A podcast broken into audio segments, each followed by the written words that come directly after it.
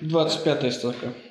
Образ содеянного сделал этого бледного человека бледным. Ему по плечу было дело, когда он его совершал, но он не вынес его образа, когда оно свершилось.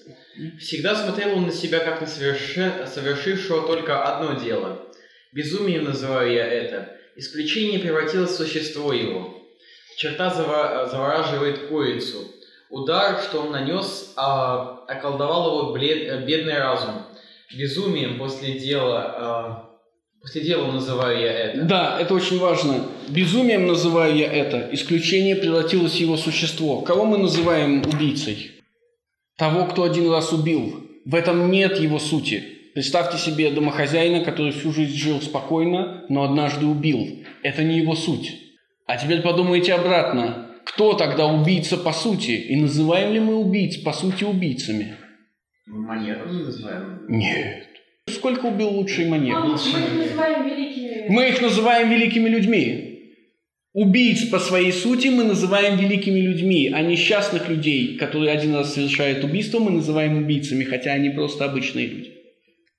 Это та дилемма, которую, помните, пойманный э, македонским пират объяснял македонскому.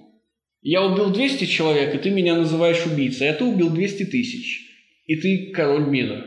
Кто из нас больше заслуживает наказания? Это тоже часть справедливости. Справедливо называть человека тем именем, которым он является, а не тем, который он случайно получил или случайно достиг. Вы должны видеть суть. Только так вы сможете отличить хорошего человека от плохого, при том, что они оба будут делать одно и то же. Или, что еще хуже, оба будут делать разное.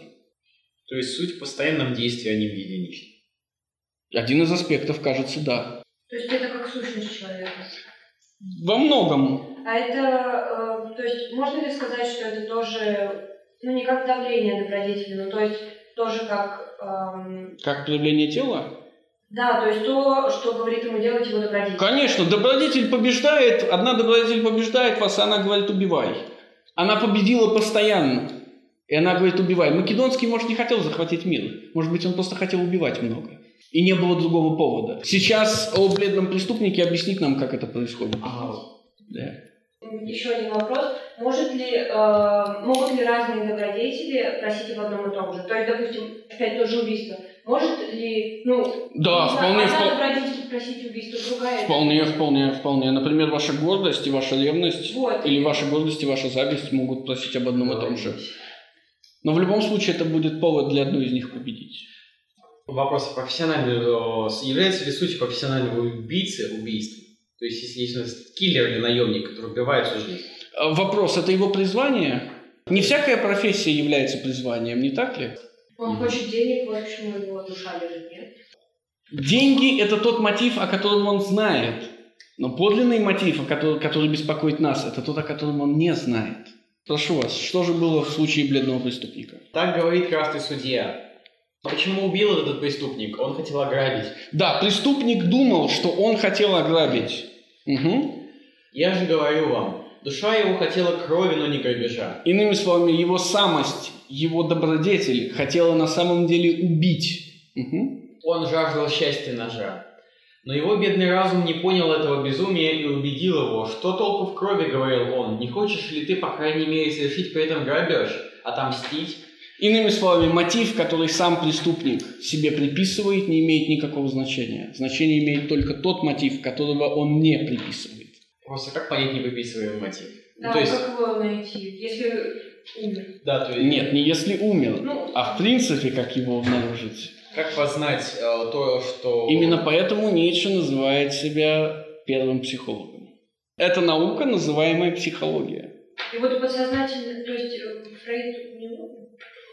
М. Но мы уже говорили о влиянии Ницше на Фрейда. Вообще, вот, Да. да. отсылка, потому что на самом деле вот эта идея, потом психоаналитиками вот достаточно сильно очень развиваться, именно вот эта ништадтская идея, попытка увидеть в преступлении их внутренний бессознательный мотив. Ну, в любом поступке Да. даже, да? Ну, то есть, если муж там, допустим, в состоянии аффекта убил жену, он хотел убить эту жену, а все остальное это уже, это уже условия, которые потом возникли. То есть мотив, который рациональный, он уже возникает потом, а бессознательно. И вот это там всякие конструкции потом. Да, Ну, да. понятно, э. Фрейдистская конструкция Ну, да. всадника и его лошадь. Лошадь идет туда, куда она хочет, а всадник задним числом говорит, я ей приказывал идти туда. Но в итоге получается, что психоаналитики проиграли. Потому что, ну, потому что у них не, у них не получилось. Есть ли у нас законченная наука психология? Нет. Нет. Именно поэтому мы еще не можем решить задачу, поставленную перед нами Ницше, не ждать, пока сверхчеловек появится, а создавать условия, при которых он появится. Если вы хотите найти сверхчеловека, тогда вам надо стать психологом. Если вы хотите создать условия, при которых живет и процветает сверхчеловек, тогда вам тоже надо быть А психологом. если я да. стать сверхчеловеком, тоже. Тогда это не обязательно. Можно ли сказать, что Ницше как-то ассоциирует себя с Заратустрой? И да, и нет. Часто Ницше будет говорить «мой сын Заратустра». Но из самой книги есть момент, момент, где Ницше сам себя ассоциирует с Заратустрой. Да. Ну просто Заратустра говорит, что он не является сверхчеловеком. Ницше не скажет, да. В следующей книге «По ту сторону добра и зла» Ницше скажет, есть философы будущего, есть философы настоящего, а между ними интермедия, свободные умы. Свободные умы – это умы, свободные от предрассудков философов прошлого, то есть философов настоящего, но еще не философы будущего, потому что у философов будущего новые предрассудки. Ницше – это свободный ум, не философ будущего. Именно поэтому он опровергает, а не утверждает. А можно ли сказать, что те, кто были и будут после Ницше, до новой философии, это свободные умы? Нет, те, кто были до Ницше, это философы. Нет, нет, нет. не После, со- опять же, придерживается ли тот или иной ум предрассудков философов или не придерживается? Если не придерживается, то он свободный ум. может быть... Для этого вы должны знать, как, что это с точки зрения Ницше предрассудки философов. Для этого надо было читать по ту сторону добра и зла. Как, как может быть ум э, свободный, свободен от предрассудков вообще? То есть э, тот же философский ум, если человек считает себя философом, например, он же не может быть свободным от предрассудков. Ницше утверждает, что может быть свободным от базовых философских предрассудков. То есть свободным от предрассудков, ну, предпосылок Сократа, допустим. Свободным от веры в, в те посылки, которые дает- задает Сократ, да. Ну, то есть оп- опровергающим Сократа. Как вы становитесь свободным? Вы смотрите на современных философов и начинаете думать, а каковы были постулаты, от которых они отталкивались, чтобы прийти к той точке, к которой они пришли в своей философии? Эти постулаты оказываются принятыми по умолчанию, они не обдуманы, они не продуманы, они не доказаны. И их очень легко опровергнуть. Но Ницше тоже навязывает свои какие-то Это задача для будущего. У философов прошлого были предрассудки, и у философов будущего будут предрассудки. Мы находимся в интермедии, поэтому у нас нет предрассудков. И он послушался. послушался своего бедного разума, как свинец легла э, на него эта речь. И вот, убивая, он ограбил. Он не хотел стыдиться своего безумия. И вот снова свинец вины лежит на нем. Его бедный разум стал таким же зас- таким застывшим, таким подавленным, таким тяжелым. Если бы он мог встряхнуть головой, его бы имя скатилось бы с него. Но кто встряхнет эту голову? Э, Что такое этот человек? Куча болезней через дух вырывающихся в мир. Там Там- ищут они свои добычи. Да, то есть это клубок аффектов. Что такое этот человек? Клубок диких змей, которые редко вместе бывают спокойны. И вот они расползаются и ищут добычи в мире.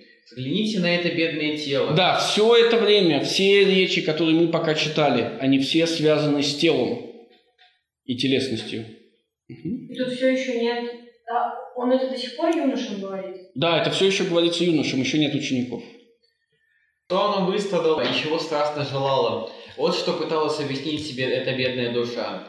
Она объяснила это как радость убийства и жажду счастья ножа. Кто теперь становится больным, на того нападает зло. То, что ныне есть зло. Страдание хочет он причинять э, тем самым, что ему подчиняет страдание. Но были э, другие времена и другое зло и добро.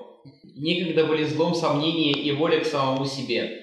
Тогда становился больной еретиком и колдуном. Как еретик и колдун, страдал он и хотел заставить страдать других. Но это не проникает в ваши уши. Это вредит вашим добрым, говорите вы мне. Но что мне до ваших добрых? Вы говорите о справедливости, но ключевая проблема со справедливостью замечена еще Сократом. Она меняется. Она не универсальна. Сократ решает ее по попыткой создать естественную справедливость, естественную иерархию людей. Ницше не может создать естественную иерархию людей, потому что природа – это проблема. Потому что если существует естественная иерархия, нет свободы. Потому что если существует естественная иерархия, человек не может быть проектом. А человек должен быть проектом. Человек фактически является проектом. А свобода сама по себе не ведет к равенству? Не каждый дух может стать львом. Угу. Многое ваших добрых вызывает во мне отвращение, но поистине не их зло. Но как бы я хотел, э, чтобы охватило их безумие, от которого они бы погибли, как этот бледный преступник. Поистине не хотел бы, чтобы их безумие называлось истиной или верностью, или справедливостью, но у них есть своя добродетель, чтобы долго жить в жалком довольстве собою. Я перила над потоком, ухватись за меня, кто может за меня ухватиться, но я не ваш костыль. Так говорил Заратустра. Да, последняя, последняя фраза довольно загадочна. Я перила над потоком, но я не ваш костыль. Да. Вопрос по названию. Вот почему бледный Бледный значит раскаявшийся и значит больной. Он именно бледный, потому что он в страхе от того, что представлял из себя его высший момент. Ницше сторонник преступников. Ницше считает, что все великие люди так или иначе являются преступниками, потому что все великие люди так или иначе выступают против общества, и за это общество выступ... объявляет их преступниками. Но даже если оно не объявляет их преступниками, они таковыми являются, потому что такова их суть – убийцы, насильники, грабители. Когда мы говорим о великих людях, у нас в голове, как правило, возникают э, политики. Что-то связанное с войной, так или иначе. Подумайте о том, что делали эти люди, кроме насилия, убийств, грабежей, оскорблений, подавлений, унижений и так далее. Их свойства окажутся, чем они занимались чаще всего, что было их сутью. И суть великих людей, как великих политиков, только в этом. Хорошо, о чтении и письме. Из всего написанного люблю я только то, что пишет своей кровью. Да, это глава не о чтении и письме, это глава о мужестве. Следующая добродетель. Пиши кровью, и ты узнаешь, что кровь есть дух. Да, и эта глава снова все еще о телесном. Причем, наверное, надо было бы, наверное, надо было бы начать с того, что мы должны знать, что Ницше максимально противоречив. Нет ни одного тезиса, серьезного тезиса, который нельзя было бы опровергнуть, найдя прямо противоположный тезис в самом же Ницше. Я уже объяснял вам, почему это так. Здесь нас просто ждет пример, вот и все. Этот пример на странице 95-96 в главе о священниках, когда Заратустра прямо говорит прямо обратное. Кровь ничего не доказывает. Тот, кто пишет кровью, не пишет правду. Зачем говорит он здесь одно, а там другое? Там, там... он говорит ученикам, а здесь как бы еще юношам. И юноши, mm-hmm. Может быть разница, да? Хорошо. Возбуждает юношей словами о крови. Да. Хорошо. Все-таки эта глава, посвященная мужеству. Что значит фраза «пиши кровью, и ты узнаешь, что кровь есть дух»? Речь снова о, о телесности. Ваша кровь отражает ваш дух. То, что вы пишете, отражает состояние вашего тела. Мне еще до начала курса был вопрос, вот нелегко понять чужую кровь, и ненавижу читающих разности. Угу. Нелегко понять чужую кровь, потому что невозможно понять чужое тело, невозможно влезть в чужую шкуру. А ненавижу читающих из праздности. Это те, кто читают, не имея цели понять чужую кровь. Читая философское произведение, вы должны пытаться понять, что именно хочет сказать автор. Для того, чтобы понять, что именно хочет сказать автор, вы должны понять его скрытый мотив. Вы должны понять его до конца. Но большинство людей, читая философские произведения, читает их просто перелистывая страницы, без усилий. Читающие из праздности, забивающие время чем угодно. Угу. Нелегко понять чужую кровь. Я ненавижу читающих из праздности. Кто знает читателя, тот больше ничего не делает для него. Еще одно столетие читателей, и дух сам провоняет. То, что каждый имеет право учиться читать, портит надолго не только письмо, но и мысль. Некогда дух был Богом, потом стал человеком, а ныне становится он еще и чернью. Кто пишет кровью и притчами, тот хочет, чтобы его не читали, а заучивали наизусть. Вопрос, а это не похоже на какие-то притчи? Конечно, о чем и речь? Эта книга для всех и для никого. Это значит, что ее не, не, ее не будут читать серьезно большинство не будет ее читать. Поэтому она должна заучивать ее. В горах кратчайший Да, путь вершины на вершину. Мы уже обсуждали это. Докажите, что вы э, высший человек. Прочтите по ту сторону добра и зла, спускаясь в низину. Притчи должны быть вершинами, а те, кто, э, те, кому говорят, большими и высокими. Воздух разреженный и чистый, близкой опасности дух, полный радости злобы. Все это хорошо подходит друг к другу. Я хочу, чтобы вокруг меня были горные духи, ибо мужественен я. А, мужество, которое отгоняет призраков, само создает в себе горных духов. Мужество хочет смеяться. Я уже не чувствую так, как вы. Это туча, что я вижу под собой, это чернота и тяжесть, над которыми я смеюсь. Вот ваша грозовая туча. Вы смотрите вверх, когда вы стремитесь возвыситься, а я смотрю вниз, потому что я возвышен. Смотрите, Заратустра отделяет себя от кого-то. Отделяет активно. Мгм. Кто из вас может одновременно смеяться и быть возвышенным? Кто поднимается на высочайшие горы, тот смеется над всякой траге- трагедией сцены из жизни. Мужественными и беззаботными, насмешливыми сильниками, такими э, хочет видеть нас мудрость. Она женщина, и она и, и любит всегда только воина. Да, естественно, я сразу отсылаю вас к человеку, которому надо отсылать, который говорит о женщине и войне. Что это за женщина? Что это за человек? Мудрость женщина, и она любит только воина. Почему она любит только воина? Потому что он мужественный и насильник. Как и всякая женщина, в кавычках, она хочет насилия. Мудрость хочет насилия. Мы еще увидим это в замечательной главе о старых и молодых бабенках, кажется, она называется. Что это за женщина и кто говорит э, по поводу женщины и воина? Не вспомните? Фортуна любит молодых, потому что молодые гораздо чаще рискуют и занимаются насилием, потому что они гораздо более активны. Кто это? Конечно, Макиавелли. Ницше экстраполирует это дальше. Экстраполирует это против философов прошлого. Чем они занимались? Они созерцали. Ницше говорит, хватит созерцать. Мы должны насиловать мудрость. Мы должны насиловать истину. Ибо истины как таковой не существует. Именно поэтому вы пишете кровью, своей кровью. И тогда вы знаете, что кровь есть дух.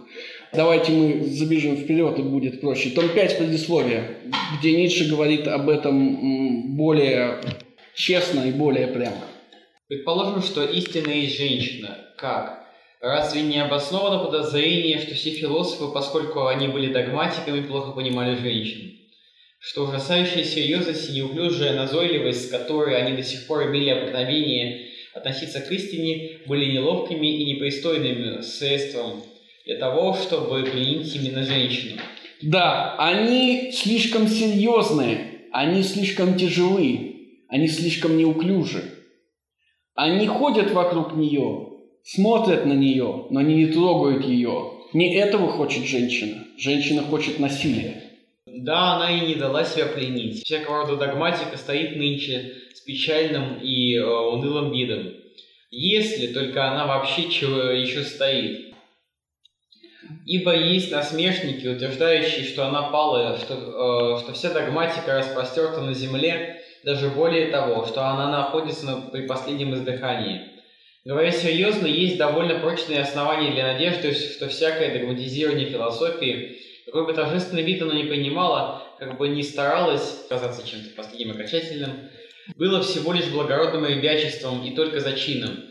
И, быть может, недалеко то время, когда снова поймут, чего, собственно, уже хватило бы, чтобы послужить фундаментом для таких величественных и безусловных философских построек, какие возводились до сих пор догматиками. Какое-нибудь народное суеверие из незапамятных времен, быть может, какая-нибудь игра слов, какой-нибудь грамматический соблазн или смелое обобщение очень узких, очень личных, очень человеческих, слишком человеческих фактов. Достаточно.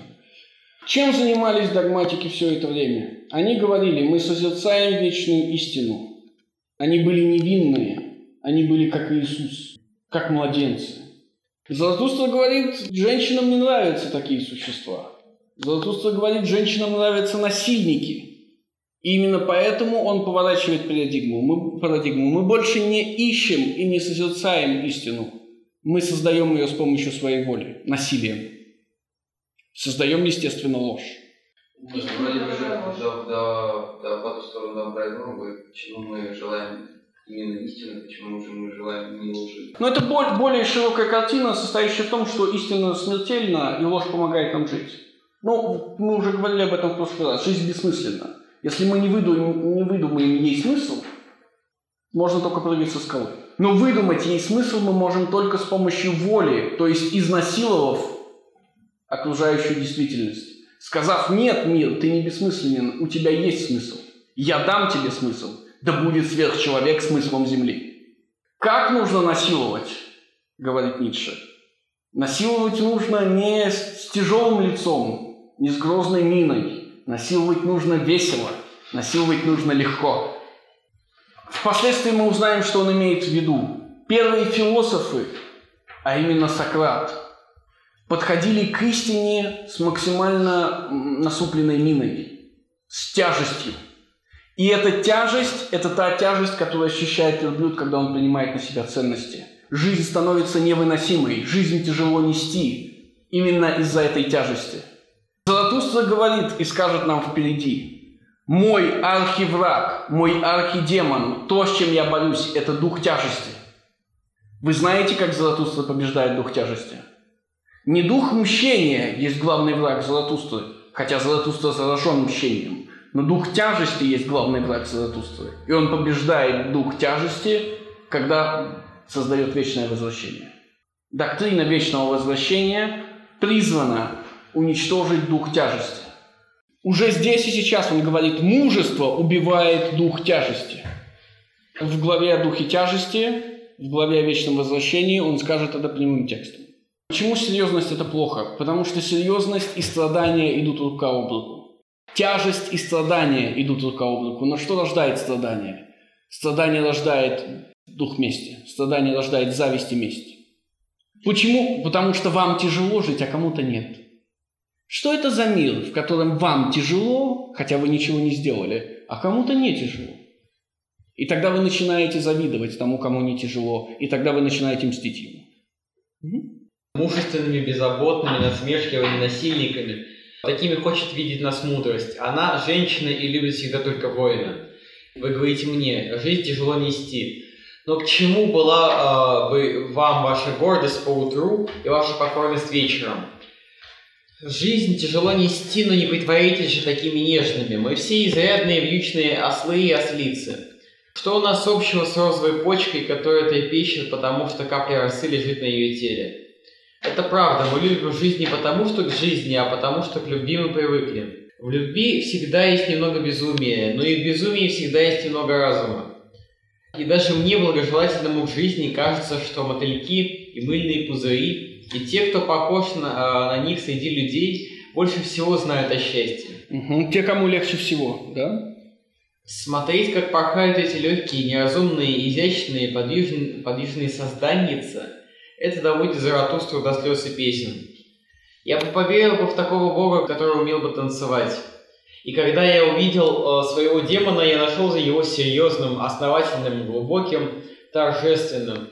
Это был дух тяжести, из-за него падают все вещи. Золотуство приходит, спускается вниз, чтобы как солнце все вещи поставить на свои места. Но теперь он прозревает и видит нечто новое все вещи падают на свои места благодаря духу тяжести.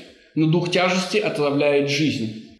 Борьба с духом тяжести должна заставить Заратустру поднять все вещи со своих мест, отменить дух тяжести, убрать гравитацию.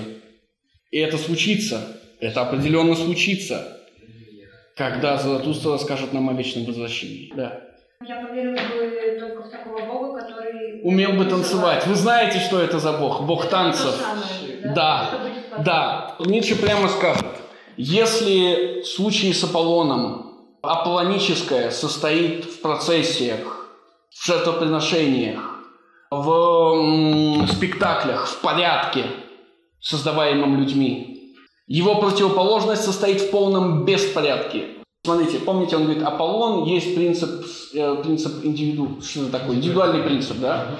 То есть то, что, что благодаря чему вы отделяете себя от мира. Противоположность Аполлона – это то, благодаря чему вы перестаете отделять себя от мира. Ницше говорит, это происходит, когда начинает играть музыка, и вы входите в танец, вы входите в транс. И в этом танце вы больше не отделяете себя от мира. Отсюда рождение трагедии из духа музыки. Следующий шаг – это, конечно же, э, мистерии и оргии. Так вы тоже перестаете отделять себя от мира. Ну да, это танцующий бог. И Заратустра будет петь не одну танцующую песню. И все закончится э, практически танцем. Прошу вас. Так. Убивают не гневом, а смехом. Так давайте убьем дух тяжести. Очень рано Златуста понимает и ставит себе задачу. Это мой демон, мой архивраг. И его надо убить. Убить его смехом. Не будет ли идея о вечном возвращении, не будет ли концепция вечного возвращения смехом? Не должны ли мы воспринимать ее несерьезно, если она есть смех? Ответить на который мы точно не сможем до тех пор, пока не прочтем а, о доктрине вечного восстановления и не поймем, каким образом она побеждает дух тяжести. Я научился ходить. С тех пор я позволяю себе бегать. Я научился летать, с тех пор я не жду толчка, чтобы сдвинуться с места. Теперь я легок, теперь я летаю, теперь я вижу себя э, под собой. Теперь Бог танцует во мне. Да, Заратустра говорит, что есть определенные люди, которые способны совмещать в себе эту тяжелость и максимальную легкость. И он не просто говорит об этом, мы знаем, откуда он это взял. Именно поэтому он говорит нам о том, что сейчас говорит нам, не раскрывая понятие, что мудрость – это женщина, и она любит воина. Макиавелли в истории Флоренции 8.36 описывает определенного человека, который одновременно был максимально тяжел и максимально легок который резал своих врагов, э, создавал страшные планы и при этом играл с детьми, со своими детьми в мячик, который мог значит, до двух ночи пытать, а с утра встать и пойти со своими детьми искупаться, порадоваться, потыкать пальцем в какой-нибудь, значит, трупик какой-нибудь проплывающего мимо животного. Высшая легкость и высшая серьезность одновременно. Потому что если бы он был только серьезен, он испытывал бы сплошное страдание его жизнь была бы отравлена. Но если бы он был, был, был, был бы только легок, она не имела бы смысла. Он не мог бы придать ей смысла. Так жизнь легка для юродивого, так жизнь легка для бабочки.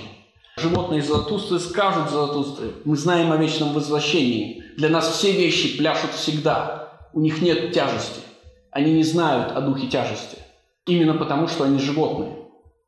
Но мы люди, и дух тяжести обязательно присутствует у нас. А как тогда может быть сверхчеловек, если сверхчеловек индивидуален, а это отсылка к Дионису, который коллективен? Нет, речь не о коллективности. Речь о том, чтобы индивидуальность наконец-то соединилась с миром, чтобы против... перестали противопоставлять себя миру. Первое. Это происходит в конце книги, когда происходит невозможное. Второе. Это происходит не с Золотустрой, это происходит с Богом. В предпоследней главе Золотустра женится на жизни, в предпоследней главе колокол звучит 12 раз, он умирает. В последней главе кто-то другой женится на Ариадне. Это не Заратустра. Если мне, конечно, не изменяет память, я ничего не напутал, как всегда. Идет решающая, пиковая глава, глава о том, что не все юноши соблазнены Заратустрой. Глава о том, что некоторые из них чувствуют то же, что и он, и поэтому не соблазнены Заратустрой. То есть он ищет ученики себе не соблазненные? Не-не-не-не-не-не-не-не. Он, он всех старается соблазнить. Но есть такие юноши, которые, хотя близки ему, не соблазнились. И он должен понять, почему. Можно еще по поводу прочтения письма в главе? Конечно. Вот мне, очень непонятно, так говорит Затуста очень много встречается, что название, название главы, она как бы начинается, оно сначала говорится об этом, потом к концу уже вообще переходит в совершенно другую тему. То есть в чтении письме, ну, понятно, что в чтении письме только э, первая одна десятая. А все остальное уже выходит в какую-то другую тему. Почему так происходит вообще? С одной стороны, если он выбирает главу называть именно таким образом, то как бы должен быть какой-то Угу, резон за этим, да, я понимаю вас. Отличный вопрос. А, я могу только просто ткнуть пальцем в человека, который делал так же. Знаете ли вы такого человека, который делал точно так же? Вы берете книжку, она называется X. Вы думаете, ага, X, а там X первые 10 страниц. А книжка вот такая. Знаете ли вы такого человека? Сейчас, э, Что-то знакомое. Конечно, знакомый, мы все его знаем. На языке вертится, не могу. Это ксенофонт. Вы открываете Анабасис, восхождение, а там, собственно, Анабасис, восхождение к моде, это первая глава. Вы открываете Кюру Пайдея, Киропедию, а там, собственно, воспитание Кира, это первая книга. А все остальное, это то, как он создавал Персидскую У империю. него все, у него все это. То есть в-. То, то же самое с воспоминаниями. Книжка называется не «Воспоминания о Сократе», она называется «Воспоминаниями». Только все воспоминания почему-то о Сократе. Так же и тут. Мне кажется, это связано с тем, что эта книга для всех и для никого. Если вы несерьезно ее читаете, как только что было сказано, если вы читаете ее из праздности, вы никогда не поймете, о чем идет речь. Почему? Потому что вы будете смотреть на название главы и на первые две, две строчки. У левых есть такая привычка читать наискосок. Ленинская привычка. Поэтому они никогда не читают источники. Поэтому ниши от них закрываются. То есть Ниша прямо говорит вам, от тех, кто читает из праздности, надо закрыться. И закрываются. Вот почему уже третью главу подряд я называю не название главы, а настоящую тему. Даже о трех превращениях духа и та издевка. Если их только два. Да? А дереве на Да. А дереве на горе. О да. чем? э, Вы о чем-то глава? А, на самом деле, да. На самом деле, да. Чтобы узнать, о чем эта глава, вы должны взять эту книжку, долистать до последней страницы, до последних страниц, найти там комментарий, где будет стих о дереве на горе. Он называется, по-моему, «Лиственница на горе» или «Ель на горе», как-то так. Стихотворение и... Да, вот, вот, вот, вот оно. Оно на немецком. А то там же перевод А, на следующей странице. и не молния высоко. А вы прочтите на немецком. Вот здесь два человека как минимум Да. понимают. Три человека понимают. Я могу на французском. А, ну хорошо. Ну, мы его здесь не можно? А страница 250, 52. Хорошо, ладно. Линия и молния. Высоко росла над людьми и зверями. Я говорю, ко мне не говорит никто. Росла я слишком одиноко и слишком высоко. Я жду. Чего же жду я? Слишком близко ко мне жилище молнии. Я жду первой молнии. Да, да. Я ждал, что вы на немецком прочтете. Оно красивее звучит на немецком, естественно, но не надо, уже хватит, потому что хотя бы оно в рифму там. Чего оно ждет? Оно ждет первой молнии, оно ждет собственной погибели. О дереве на горе, о том, кто ждет собственной погибели, о том, кто должен идти по мосту. Мгм, давайте. Глаз Заратустра заметил, что один юноша избегает его. И вот однажды вечером, когда э, гулял он один по горам, Очень важно. Везде очень важно, но здесь это видно. Глаз Заратустры заметил. Здесь очень много будет связано с темой увидения и зрения. Мгм. И вот однажды вечером, когда гулял он один по горам, окружавшим город, который назывался Пестрая корова, он набрел на этого юношу, который сидел, прислонившись к дереву, и смотрел усталым, усталым взором в долину. Заратустра взялся за дерево, у которого сидел юноша, и заговорил так. «Если бы я хотел потрясти это дерево своими руками, я бы не смог этого сделать. Но ветер, невидимый нами, терзает и гнет его, куда он хочет. Невидимые руки сильнее всего гнут и терзают нас». Да, снова, что это за невидимые руки, да, опять? Конечно, это страсти, страсти, да, да, да, да, да, да, да. Угу. Тогда юноша встал пораженный и сказал, «Я слышу Заратустру и только что думал о нем». Да, не, не ждал ли Заратустра этого момента, когда этот юноша уединится? Не собирался ли он подойти к нему с самого начала? Заратустра отвечал, «Чего пугаешься ты? И с человеком э, происходит то же, что с деревом. Чем больше стремится он в высоту, к свету, тем глубже устремляются его корни в землю, вниз, во мрак, в глубину ко злу». Да, «К злу!» — воскликнул юноша. «Как это возможно, что ты открыл мою душу?» остановимся. Ницше двигает впервые крайне интересную мысль. Чем выше человек, тем больше он способен и к добру, и к злу. Иными словами, когда христианство требует от людей быть минимально злыми, оно одновременно требует от них быть минимально добрыми. От христианина не требуется, чтобы он снял последнюю рубашку. Чтобы он был вежлив, этого достаточно. От христианина не требуется, чтобы он отдал свой дом. Достаточно подавать милостыню. От христианина не требуется, чтобы он жил как Иисус. Достаточно хотя бы не работать в воскресенье. То есть, если бы мы отдали дом, мы более склонны отомрать. Е- У вас есть потенциал козлу, конечно.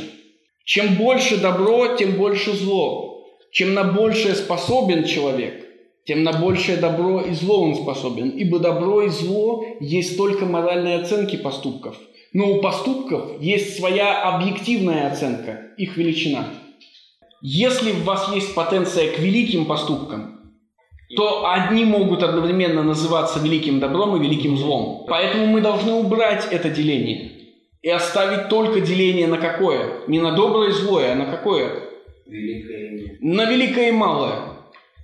Заратустра преобразует это деление в последующем. Помните о делении? Христианство говорит доброе и злое. Макиавелли говорит эффективное и неэффективное. Ницше говорит большое и малое. Заратустра говорит большое и малое. На самом деле Заратустра скажет благородное и неблагородное. Нет добрых и злых людей. Нет эффективных и неэффективных людей. Есть только благородные и неблагородные люди. При этом благородные – это, очевидно, злодеи. По крайней мере, так их легче всего узнать. Вернитесь к великим людям, которых мы считаем великими по умолчанию, к великим политикам. Сделали ли они великое добро без великого зла? По крайней мере, противная сторона, которую они изнасиловали, считает, что это было великое зло. Даже если своя собственная сторона, которая благодаря этому насилию чего-то достигла, считает, что это было великое добро. Заратустра засмеялся и сказал, некоторые души никогда не откроют, разве что сперва выдумают их. Да, разве что сперва выдумают их. И здесь Заратустра говорит юноше, что он такой же. Заратустра выдумал себе душу. И они совпадают с душой э, юноши. Мгм. Да, к злу, воскликнул юноша еще раз. Ты сказал правду, Заратустра. Я больше не верю в себя самого с тех пор, как стремлюсь я ввысь, и никто уже не верит в меня. Как же это случилось? Я меняюсь слишком быстро, мое сегодня опровергает мое вчера. Я часто перепрыгиваю ступени, когда поднимаюсь. Этого не прощает мне ни одна ступень. Юноша проходит не через одно превращение духа. Он близок к Заратустре. И потому его сегодня опровергает его вчера. То, что вчера казалось ему ценным, сегодня уже не кажется таковым. Это одно из свойств высшего человека. Конечно. Я, он пишет, что я часто перепрыгиваю ступени, когда поднимаюсь. Это не прощает мне ни одна. То есть, получается, ему иногда приходится возвращаться. Это в смысле, что он ожидает мести от каждой ступени. То есть он никем не любим за то, что он делает. Сократ говорит, есть естественная иерархия людей. Я нахожусь на пике этой естественной иерархии. Нет никого мудрее Сократа. Поэтому что делает Сократ? Он идет к тому, кто находится на вершине э, искусственной иерархии, общественной иерархии, и говорит «подвинься». Он идет к Периклу. Помните, это описание того, как Сократ идет к трем типам людей. К политикам, поэтам и отцам. Если вы прочтете внимательно, вы увидите, что когда Сократ идет к политикам, они, во-первых, спорят, он проигрывает, и он уходит оттуда со стыдом и начинает бояться за свою жизнь. Почему? Эта история, естественно, не выглядит так, как я ее описываю, но она могла бы выглядеть так. Представьте себе, Сократ приходит, он не разговаривает один на один, это бессмысленно. Он разговаривает в окружении сторонников этого самого великого политика. Почему? Чтобы к концу разговора они стали его сторонниками. И, наконец, естественная иерархия соединилась с общественной. Но происходит прямо противоположное. Он доказывает этому политику, что политик ничего не понимает, что он ни на что не способен, что он имбецил. Но вместо того, чтобы все вокруг начали хлопать и идти за Сократом, все вокруг начинают грозить Сократу кулаками. И он вынужден со стыдом покинуть это место. Точно так же и здесь. Я есть вершина естественной иерархии. Я двигаюсь быстрее, чем все остальные. Почему меня не любят? Почему все, наоборот, ненавидят меня? Нет, в чем причина? Почему вы начинаете ненавидеть того, кто двигается быстрее, чем вас? Почему хотите? Зависть, конечно. Юноша сталкивается с завистью. Естественно, в любой иерархии тот, кто стоит ниже, завидует тому, кто стоит выше, и эта зависть порождает месть. Юноша не просто сталкивается с завистью, у него возникает еще одна проблема, более страшная проблема. Мгм. У меня есть вопрос по поводу юноши. Получается, он близок к трансформации Заратустры. Он, да, он близок к Заратустре в том смысле, что он тоже двигается вперед, он тоже проходит через три превращения духа. Но когда он проходит через три превращения духа, ему становится не лучше, ему становится хуже. Мгм. Ни одна ступень не прощает мне, поэтому он начинает избегать Заратустру. Ему страшно, ему неприятно. То есть не может смириться с э, своим развитием. Ну, не- трансформации своей. Нет, не может смириться с итогом. Вы думаете, что развиваясь, двигаясь вперед, вам должно становиться лучше. То есть, говоря языком проще, вы должны становиться счастливее. Но кто сказал, что движение вперед и счастье связаны?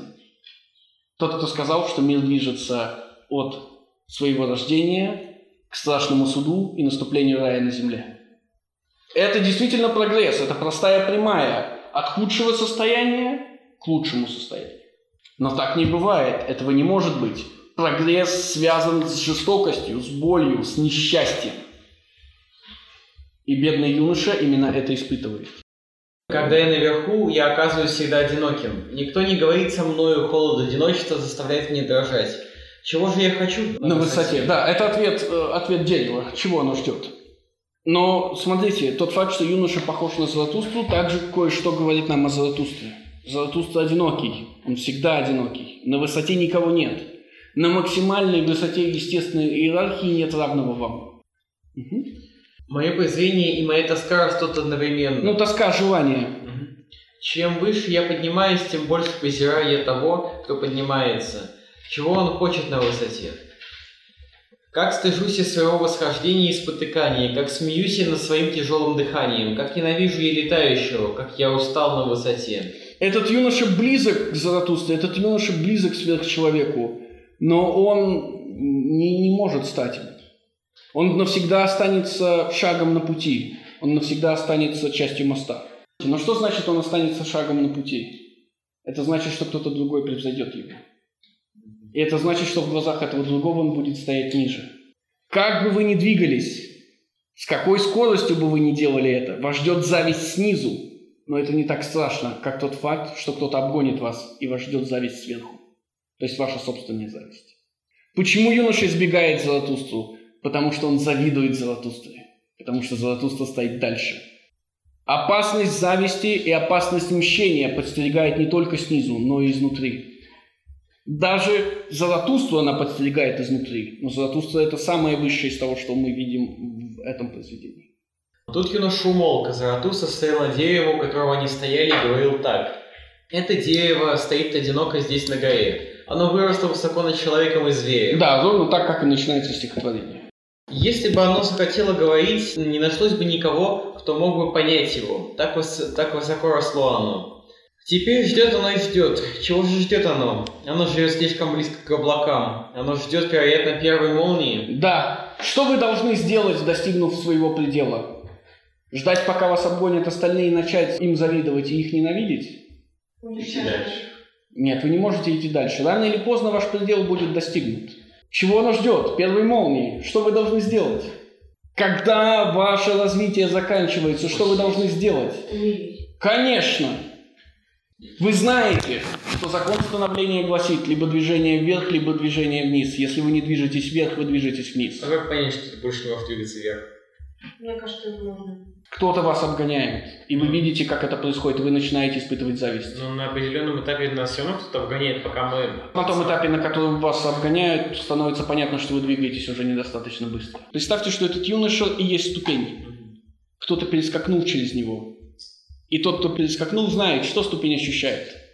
Этого не прощает мне ни одна ступень. Зависть. Это конец. Понять, что ты можешь еще подняться, а не... Юноша говорит, я больше не могу подниматься, потому что высота стала мне отвратительна. Чего жду я здесь на высоте? Почему я так одинок? В чем проблема? Зависть – это источник учения о чем? Это источник учения о равенстве. Христианство исходит из зависти, либерализм исходит из зависти, социализм исходит из зависти. Если вы поднимаетесь в иерархии вверх, а затем останавливаетесь и видите, кто поднимает, как поднимается кто-то другой, вы становитесь врагом иерархии. Вы требуете равенства, потому что вы знаете, что вы не можете подняться выше. И это проблема, нерешаемая, как нам кажется, проблема сейчас. Как победить зависть? Как победить дух мщения? Тяжелый вопрос, может быть еще более тяжелый, чем вопрос о том, как победить дух тяжести.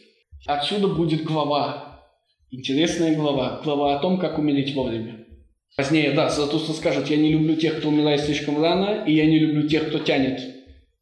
Умри вовремя, вот моя заповедь. Когда Заратустра сказал это, юноша закричал, сильно жестикулируя. И правда, как вы можете не умереть вовремя, если вы знаете, что высшее не существует ради нищего? Достигнув своего пика, вам остается только спуститься вниз. Но тогда получится, что ваш пик существует ради вашего спуска. Это не может быть. Так не может случиться, говорите вы себе. И тогда наступает время умереть. Заратустра не сторонник жизни. Заратустра не защищает жизнь. Заратустра не считает, что жизнь – это высшая ценность. Не жизнь есть высшая ценность, и потому высшая ценность стоит выше, чем жизнь. В этом смысле он также похож на эпикурейцев и стоиков, в кавычках, конечно. Заверши свою жизнь вовремя, не тяни с ней. Только Бог говорит, что самоубийство – это грех. Потому что так быстрее всего попадает к нему, и это читня. Бог не любит читеров. Заратустра так не говорит. Заратустра говорит обратное. Как только ты почувствуешь, что пришло время, значит время пришло, не надо затягивать. Потому что иначе тебя ждет только ненависть к себе, тебя ждет опровержение принципа высшего. Может ли быть это понимание средством борьбы двух э, страстей? Они должны быть абсолютно равны. Потому что если одна из них сильнее, то слабая ничего не сможет заставить вас понять. Но в их равенстве все время будет борьба или будет договор, как мы уже знаем, так что нет, наверное, все-таки нет. То есть вас не может обмануть та страсть, которую вы уже подавили. Вас может обмануть только та страсть, которая вас господствует. Но она не будет обманывать, э, потому что она хочет жить. Ну, смотрите, угу. тут проблема в том, что когда идет спуск после пика, ты, э, совершенно только не поймет, будет ли подъем превышающий пик, либо его не будет. Поэтому, угу. ну, допустим, тот же самый Ницше, Заратустра, у него был пик. Ну, это была самая хорошая книжка. Ну да, ну, в смысле, но он, он понимал это. Но впереди-то... Нет, нет, нет, нет, нет. Он, он говорил это по отношению к прошлому, но он понимал, что впереди воля к власти. Он, может быть, не понимал это сразу после Заратустра, он это начал понимать, или, или он сразу после Заратустры надо смотреть на планы. Скорее всего, что сразу после э, планы пятой, четвертой, пятой, шестой частей появляются в 12-13 томах. Воля к власти уже появилась. Уже вышел Антихрист. Антихрист в оригинале назывался Антихрист переоценка всех ценностей. Но ваш вопрос все-таки остается абсолютно валидным. Как понять? Но Ницше не дает ответов на все вопросы. Э, потому что жизнь должна продолжать оставаться загадкой. Я думаю, вы поймете. Важно не то, поймете вы или нет. Важно то, что когда вы поймете, вы не должны затягивать. Да, Заратустра, ты говоришь правду. Своей гибели желал я, стремясь ввысь. И ты та молния, которую я ждал. Да, Заратустра обогнал его, и Заратустра есть причина его смерти. Взгляни, что я теперь с, те, э, с тех пор, как ты появился к нам. Зависть к тебе уничтожила меня, так говорил юноша и горько плакал. Да, смотрите, зависть выделена курсивом, и юноша похож на Заратустру, потому что он знает, что его уничтожило. Угу. А Заратустра обнял его и увел с собою. И когда они вместе прошли немного, стал Заратустра говорить так. Итак, перед нами первая попытка Заратустры победить зависть, то есть преодолеть дух мщения еще до его появления. Видите, юноша не мстит Заратустру, еще пока не мстит. Юноша избегает Заратустру, чтобы не провоцировать месть. Но если в нем уже появилась зависть, значит он бесполезен. Да, значит все, для него уже все закончено. Но почему его нельзя убить сразу? Так ну, именно об этом юноша и говорит. Зависть к тебе уничтожила меня. Именно поэтому он удалился и сидит на высоте перед деревом. Где находится дерево? Из стихотворения. На горе. Не на горе, там же, там же более правильно, на обрыве. Нет, зачем тогда Заратустру вел Это попытка Заратустры впервые победить дух да, зависти еще до того, как он превратился в дух мщения. Как можно жить, задается Заратустра вопросом, если такое происходит. Если э, поступать так, как мы говорим, да, так, как я только что объяснил, иерархия становится невозможной. Потому что каждое звено в иерархии, кроме высшего, тут же будет заканчиваться. Посмотрим, что предлагает Заратустра. Развивается сердце мое, Лучше, чем говорят твои слова, говорит мне твой взор обо всех грозящих тебе опасностях. И снова взор. Ну почему? Глаза есть зеркало души. Угу. Ты еще не свободен, ты ищешь еще свободы. Бессонным сделал тебя этот поиск бодрствующим. Да, это, собственно, отсылка к первой, ко второй главе о кафедрах добродетели. Бессонным стал ты. Угу. Свободную стремишься ты, звезд жаждет душа но твои дурные инстинкты также жаждут свободы. Твои дикие псы хотят на свободу, они лают от радости в своем подземелье, когда дву- твой дух стремится пройти темницы. Смотрите, не всякая страсть есть добродетель. Мгм. По-моему, ты еще заключенный, мечтающий о свободе. Ах, умной становится душа у таких заключенных, да так же лукавой и дурной. Очиститься должен еще свободный духом. Много от тюрьмы и от гнили еще в нем. Чистым должен еще стать его взор. И снова взор. Мгм. И да, я знаю твою опасность. И Заратустра признается, что они похожи. Я знаю твою опасность, он испытывал ее и сам. Но моей любовью и надеждой заклинаю тебя. Не бросай своей любви и надежды. И это все, что Заратустра может сказать во имя его излечения. А Если он узнает о зависти, значит, Заратустра сам кому-то завидует. Да, да, да, да, да, да, да, конечно. Кто этот некто?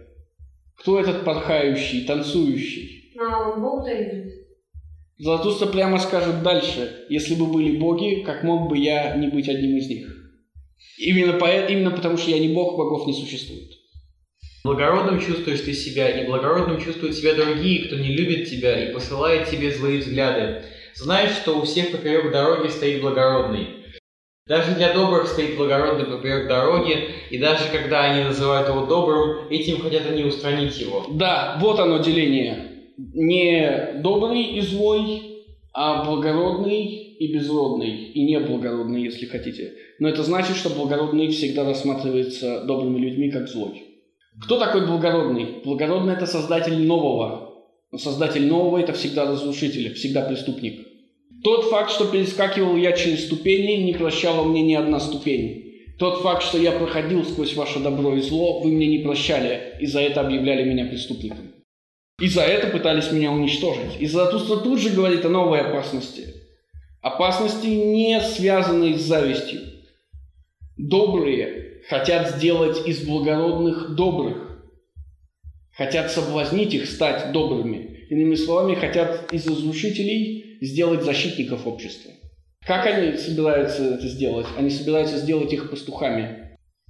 Добрые ставят благородного во главу общества. Так благородный оказывается пастухом стада. Так благородный оказывается защитником общества. Помните Аристотеля, да? То есть доброта не является добродетелью. Для них она является добродетелью, потому что для них это морально. Но для сверхчеловека... А для него, конечно, нет. Еще раз, великий поступок может быть оценен как зло и как добро. Новое хочет создать благородный и новую добродетель. Старого хочет добрый, и чтобы старое сохранилось. Да, это важно. Добрый – это конформист, защитник э, общества, защитник общественной морали.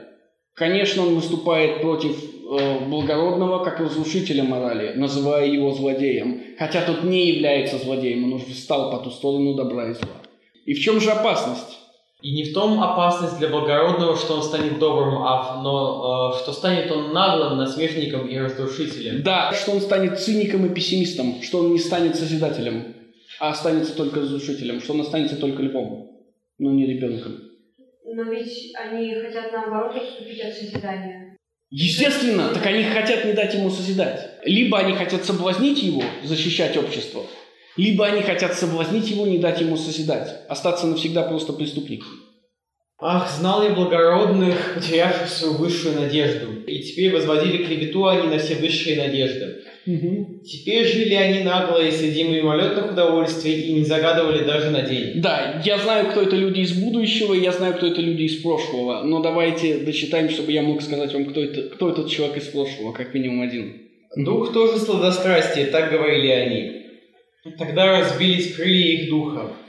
И теперь ползает он все пожирая, оставляя после себя грязь. Естественно, Ницше говорит о Паскале.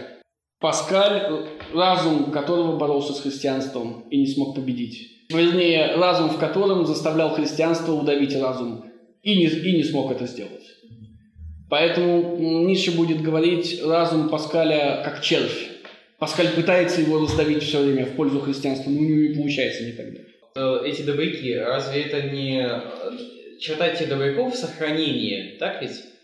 Знаете, вы воспитаны в обществе общественной моралью, и в вас нет сил льва. Что вы хотите? Вы хотите, чтобы та мораль, которая у вас есть, навсегда сохранилась. Ну да. Поэтому вы называете себя добрыми защитниками морали. Вопрос. Разве это не принцип консерватизма сохранить то, в чем ты воспитан? Конечно, консервативный принцип. То есть мы же поэтому и говорим, что за Ницше следуют не консерваторы, а новые консерваторы. У них в голове не прошлое, у них в голове не вера царя Отечества и не нация. У них в голове совершенно другие вещи, у них в голове проект. И это не шанский проект, свободный проект. Вопрос, кстати, а разве можно тогда их называть консерваторами? Они поэтому и называются не консерваторами, а консервативными революционерами. Что может быть более противоречивым, чем консервативный революционер? Ну, консервативно, вы сами говорите, что консервативные революционеры совершили ошибку. Они неправильно восприняли Ницше. Да, но это не значит, что они не попытались. Да? Это не значит, что они все равно не выглядели консерваторами, как мы их понимаем сейчас. Консерватизм – это то, что заставляет сейчас вас защищать уже навязанную вам мораль. Попробуйте опровергнуть ее, это и будет лев. И когда вы ее опровергнете, перед вами станет новое. Мой любимый пример – бабушки и э, сиденья. Встать перед бабушкой – это то, что, чему учит вас стандартная мораль. Уступайте места, говорит громкоговоритель, беременным женщинам, инвалидам и пожилым людям. Но можно просто не садиться. Вопрос, собственно, в том, откуда взялась эта постановка, откуда вз- вз- взялся этот постулат, и почему он должен быть валидным до сих пор. И когда вы зададитесь вопросом, откуда взялся этот постулат, у вас будет только один ответ, он не может быть валидным до сих пор. И тогда вам придется сказать «нет». И когда вы скажете «нет», у вас станет новый вопрос, а как тогда быть? И вы сами для себя должны будете создать новый постулат. Тогда вопрос. А, Получается ли, тот, а, получается ли то, что а, тот, кто движется к сверхчеловеку, должен быть абсолютно не идеологизирован, Он может придерживаться, если это его собственная идеология. если он ее создал? Конечно. Но причем придерживаться ровно до тех пор, пока он ее не разрушит и не создаст новую. Да. да. Просто вокруг Ницше все время существует идеологизация с, с, э, его философии. Кто-то пытается взять ее как э, консервативную, кто-то пытается ее осмыслить э, иначе. Как левую, да, вот мы об этом уже говорили. Ну да. По факту, получается, Ницше говорит о том, что отбросьте идеологию, потому что вы должны ее создать. Так? Не- немного не так. Вы же не отбрасываете идеологию. Вы име, имеете в виду, вы отбрасываете существующую идеологию. Да, да, конечно. То есть вы должны переосмыслять постоянно, даже собственные действия, собственную мораль. Не ту, что вам дало общество, ее отбросить легко. Попытайтесь отбросить собственную, которую вы нашли. А возможно ли вот это переосмысление создания, то есть, допустим, если оно содержит элементы, которые есть уже в существующем? Это был вопрос от Максима Павловича, можем ли мы вернуться назад к- в христианство и к единому Богу. Да, то есть может ли настать такой исторический момент, когда нам снова потребуется монотеизм? И ответ Да. – да, может. То есть, если, допустим, условно, а, человек а, переосмысляет, переосмысляет, создает новые принципы, и среди этих принципов оказываются а, принципы какого-нибудь социализма, это нормально? Если таков исторический момент. То есть, если он сам дошел до этого? Нет, не если он сам дошел до этого, а валидность тех или иных принципов теперь оправдывается историей. Что-то должно погибнуть и что-то должно быть защищено в рамках истории. То есть, если вы хотите создать новое, вам надо будет уничтожить старое. Чтобы уничтожить старое, вам надо понять, что это старое. Это старое – это всегда господствующее. И вы спрашиваете себя, что господствует? Что господствует сейчас? Но в любом случае, демократия, либерализм, всеобщее равенство, права человека. Вы можете со мной согласиться, можете не соглашаться. В исторический конкретный момент что-то господствует. Господь. И вы говорите себе, это должно быть снято. Иначе вы не можете двигаться вперед. Некогда думали они стать героями, теперь они сластолюбцы. Скорбью и ужасом а, является для них герой. Но моей любовью и надеждой заклинаю я тебя, не изгоняй с героя из своей души. Храни свято твою высшую надежду. Да. Заратустра. Потому что иначе Заратустра не сможет сохранить свою. Они похожи. Поэтому молодой человек должен сохранить свою надежду, иначе Заратустра лишится своей. Заметьте, Заратустра ничего не говорит о сверхчеловеке здесь. Он не концентрируется на высшем. Почему? Потому что если бы он сказал сверхчеловек, молодой человек бы упал в приступе ярости. Где он и где теперь сверхчеловек? Слишком много зависти, даже по отношению к Заратустре. Хорошо.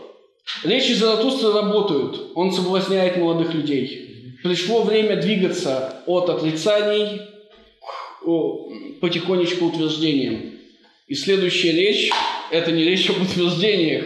Это все еще речь о врагах, о проповедниках смерти. Да, да. Этого достаточно, пока мы должны прерваться, а потом уже вернуться. Теперь это не свобода, любовь и так далее. Теперь это жестокость по отношению к окружающим.